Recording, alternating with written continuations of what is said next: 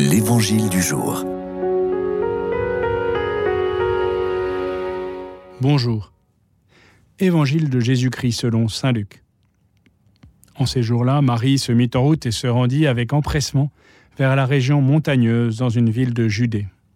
Elle entra dans la maison de Zacharie et salua Élisabeth. Or, quand Élisabeth entendit la salutation de Marie, l'enfant tressaillit en elle. Alors Élisabeth fut remplie d'Esprit Saint et s'écria d'une voix forte Tu es bénie entre toutes les femmes, et le fruit de tes entrailles est béni. D'où m'est-il donné que la mère de mon Seigneur vienne jusqu'à moi? Car lorsque tes paroles de salutation sont parvenues à mes oreilles, l'enfant a tressailli d'allégresse en moi. Heureuse celle qui a cru à l'accomplissement des paroles qui lui furent dites de la part du Seigneur. Tressaillir. Quel beau verbe qui retentit dans l'évangile que nous venons d'entendre.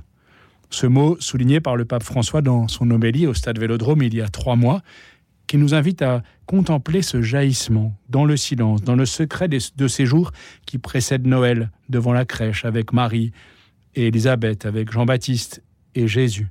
Tressaillement d'allégresse avec David qui danse devant l'arche, comme Élisabeth devant la Vierge Marie.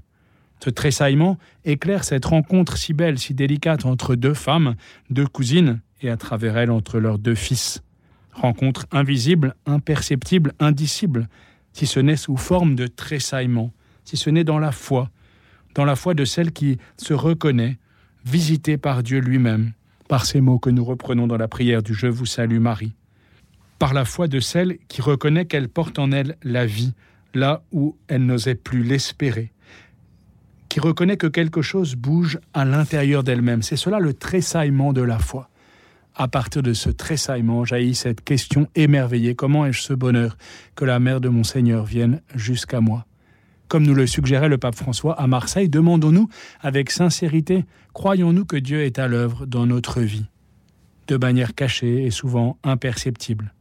Ce tressaillement en nous, ce frémissement divin, plus intime à nous-mêmes que nous-mêmes, est à la fois le signe et le fruit de cette œuvre de Dieu qui nous pousse à le reconnaître et qui inaugure aussi la réponse que nous voulons lui donner par notre tressaillement de foi, d'espérance et de charité devant Dieu et devant notre prochain, en retrouvant la passion et l'enthousiasme, en sortant euh, et en refusant l'enfermement dans un cœur froid et endurci, en nous mettant en route avec empressement, comme la Vierge Marie pour visiter nos frères et sœurs, comme Dieu lui-même les visite en témoignant de cette foi, de cette espérance et de cette charité qui brûle nos cœurs tressaillants.